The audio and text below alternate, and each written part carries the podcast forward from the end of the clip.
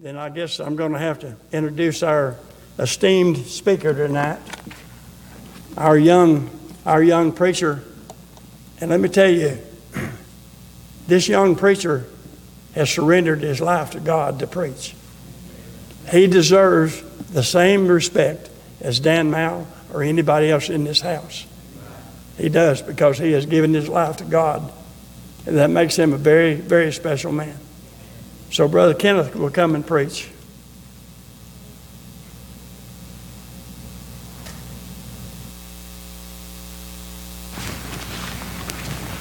Evening. How are y'all? You know, with an introduction like that, I feel really bad about the epiphany I had sitting over there. It's like that epiphany is like up there with having to turn off the water after you turn it on. It's, I decide when service ends, and I had Taco Bell for lunch. Like, this is the perfect scenario. uh, the scripture I'll be reading out of is in 2 Timothy chapter 3 and Acts 13. Now, don't judge me if I mispronounce a lot of stuff. Uh, I may or may not have slept a little bit through English last year, Just a little bit, so don't judge what's about to happen. This know also that in the last days perilous times shall come. For men shall be lovers of their own selves, covetous, boasters, proud, blasphemers, disobedient to parents, unthankful, unholy, without natural affection, truce breakers, false accusers, incontinent, fierce, despisers of those that are good, traitors, heady, high minded, lovers of pleasure more than lovers of God, having a form of godliness, but denying the power therefore thereof. From such turn away. For of this sort are they which creep into houses and led captive silly women laden with sins, led away with divers lust, ever learning and never able to come to the knowledge of the truth. Now as Jannes and Jambres withstood Moses, so do these also resist the truth. Men of corruption minds reprobate concerning the faith. But they shall proceed no further, for their folly shall be manifest unto all men, as theirs also was. But thou hast fully known my doctrine, manner of life, purpose, faith, longsuffering, charity, patience, persecutions, afflictions, which came to me at Antioch, at Iconium, at Lystra. What persecutions I endured, but out of all of them, all the Lord delivered me. Yea, and all that will live godly in Christ Jesus shall suffer persecution. In verse 16, all scripture is given by inspiration of God and is profitable for doctrine, for reproof, for correction, for instruction in righteousness, that the man of God may be perfect, through furnished, thoroughly furnished unto all good works. Let's pray. Father, who art in heaven, Lord, thank you for this day, Lord, and thank you for all that you've given us. Thank you for allowing us to come to your house to worship tonight, Lord. Please bless the service, Lord. Thank you for what you've already done in the service, Lord. Thank you for this wonderful singing we've had, Lord, and thank you for those who are able to sing, Lord. Please bless the service to come, Lord, and please help your spirit move, Lord.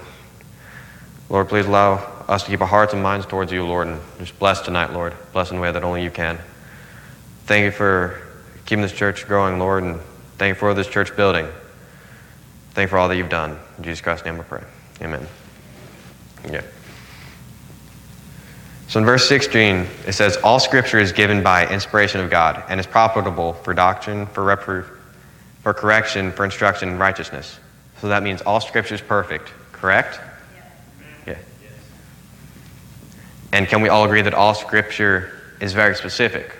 This is when in Exodus, they use like eight chapters to describe the Ark of the Covenant. Or how throughout scripture it gives it tells of the rapture, but it doesn't tell exactly when. It specifically leaves out the exact date.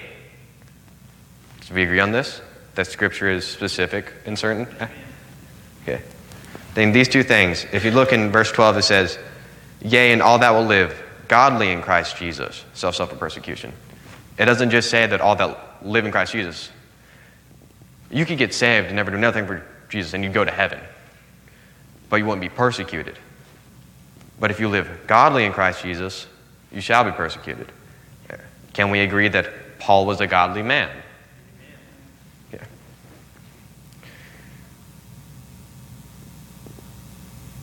Sorry.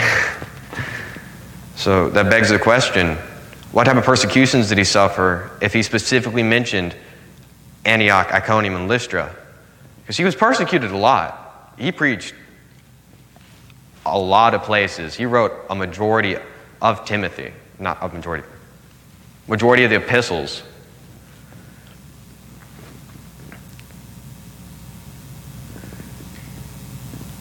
I'm sorry, I'm blanking. I'm sorry. Doing good.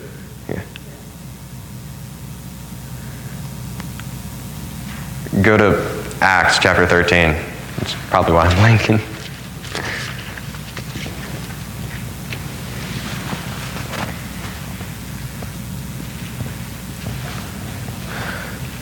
Verse 44.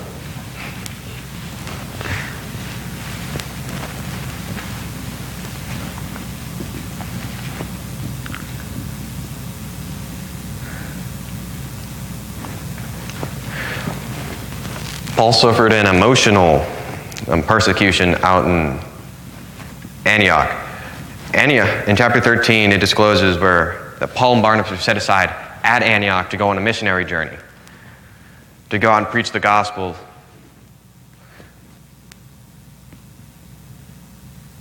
And during this journey, they meet a person, a sorcerer, a false prophet named Bar Jesus. They discuss stuff with him. When they come back, they but after that, they come back to Antioch, and Paul preaches in the synagogue. Many get saved during his time during preaching at the synagogue. So next Sunday, the whole city is there. Mm, in, chapter, in verse 44, and the next Sabbath day came almost the whole city to gather to hear the word of God.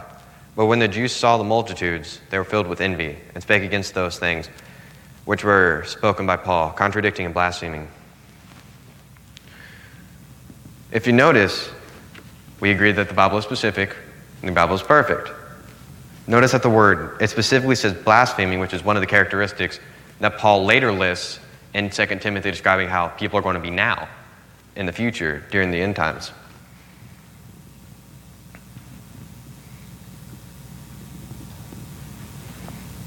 So, the Jews did not want him to speak. They didn't want him to go around and preach the gospel because he was drawing in more people than their synagogues were.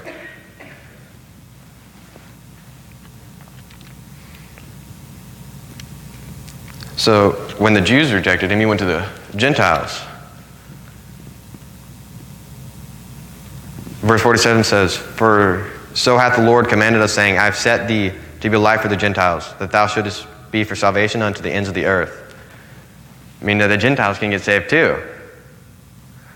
So he goes and he preaches to the Gentiles. The people in power didn't like that. It says, But the Jews stirred up the devout and honorable women and the chief men of the city and raised persecution against Paul and Barnabas, and they expelled them out of the city. But think about this Paul, this is the city, his home city where, well, not his home city, the city where God called him to go on a mission journey. Not the emotional toll it takes to have the people that were surrounding you encouraging you and them just immediately taking that away and kicking you out of the city that you're in. But the emotional toll it took on him. But people were saved, so he moved on to the next city where God was leading him, which is Iconium. Let's go down to chapter 14, verse 5. And when there was an assault made both of the Gentiles and also the Jews with their rulers, to use them spitefully and to stone them, they were aware of it, and fled unto Lystra and Derbe, cities of Lycaonia, and unto the regions that lieth around that. So Paul comes to this city and preaches. And he divides this, the, the city itself is divided because there's another group of Jews another religious crowd that doesn't like seeing so many people get saved. It says, But the unbelieving Jews stirred up the Gentiles and made their minds evil afflicted against the brethren. They went and changed out other people's minds and divided the city itself. But could you imagine for someone like Paul? Someone whose first concern is, is to spread the gospel and teach others, show to lead others to salvation so they can get into the kingdom of heaven. someone who did so much. And he was just spiritually cut off because sometimes when turn their mind, people's minds, they don't turn back. Like when Pharaoh's heart was hardened, and just immediately be spiritually cut off from the rest of the city. Not able to witness to them, not able to preach to them, never, them never listening to him. He was, uh, he's experienced a spiritual persecution against him. So they had to leave that city because half, uh, the half that didn't like him planned an attack on Paul. So they had to leave. They were made aware of it and had to leave the city. Got to turn my page, I'm sorry. If we go down to Acts 14, chapter 9, verse 19, it says, And there came thither certain Jews from Antioch and Iconium who persuaded the people, and having stoned Paul, drew him out of the city, supposing he had been dead. Howbeit, as the disciples stood around him, round about him, he rose up and came to the city. And the next day he departed with Barnabas to Derbe. Yeah. I'm going to do a physical representation of what just happened.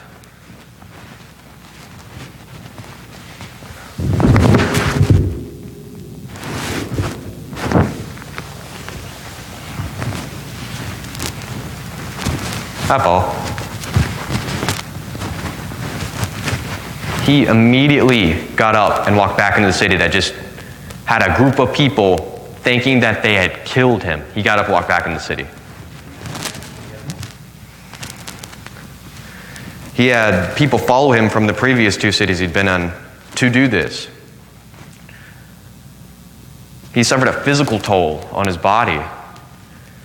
Do you know how hard it is to get a group of people from different locations to agree on one thing?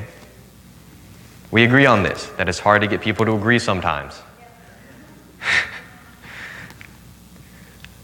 and they agreed, a whole group of people agreed that Paul was dead. Do you know how bloody and beaten he must have been? I mean, they stoned him. Like, one shot to the temple will kill you. Bruce Lee's son died from a blank being shot into his head. Like, a single hit right here will kill you. There are so many ways to die. And this whole large group of people thought he was dead. And he wasn't. He completely should have died. But he got up, walked right back into that city. I just love the thought of all the people that thinking they just killed Paul celebrating, and then Paul just walks right on by, smiling like nothing just happened.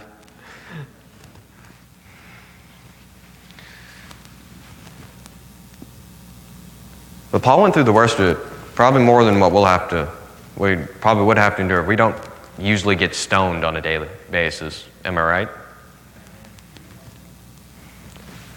Stones hurt worse than words. We agree on this, yes? No? Is that controversial?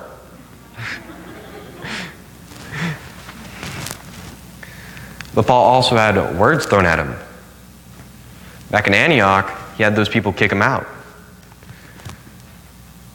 But I believe the reason Paul mentioned Antioch, Iconium, and Lystra was because of how the Lord was able to protect him throughout all those times, throughout the worst of it. Paul got separated and called to go on a mission journey at Antioch. Paul was made aware of them trying to kill him at Iconium. Paul didn't die when he should have died in Lystra. The Lord was always there and he was always watching, keeping Paul safe, making sure that he was going to do the work of the Lord. Paul always got back up no matter where he was. It says, and here's the key point. And when they had preached the gospel to that city and had taught many, they returned again to Lystra and to Iconium and Antioch. The places that kicked him out, the places that couldn't curve, that tried to kill him, and almost did. He went back. Lord is good, ain't he? He protects us when we don't deserve it. Lord is always watching. And I believe the reason that he mentioned those three places because it showcases three different aspects in which Paul was hurt, and we can also be hurt. But to show that the Lord will stay with him, Lord will be with us always.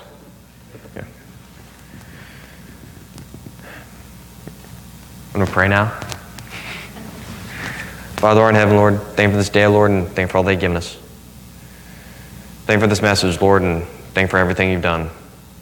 Thank you for blessing me in my daily life, Lord, and thank you for this Bible that we have, Lord. Thank you for giving us a guidebook to life, showing us that no matter what, you will always be there, always be protecting us, even when we don't see it. Lord, thank you for the scripture, Lord. Thank you for Paul, and thank you for dying on the cross, Lord. Thank you for saving me from my sins, Lord. Lord, I didn't deserve it, and you did it. Lord, thank for allowing, thank for calling me to preach, Lord. Lord, just thank you. I don't know what I would have been able to do without you, Lord. Thank you for always being there. Jesus Christ, I pray. Amen.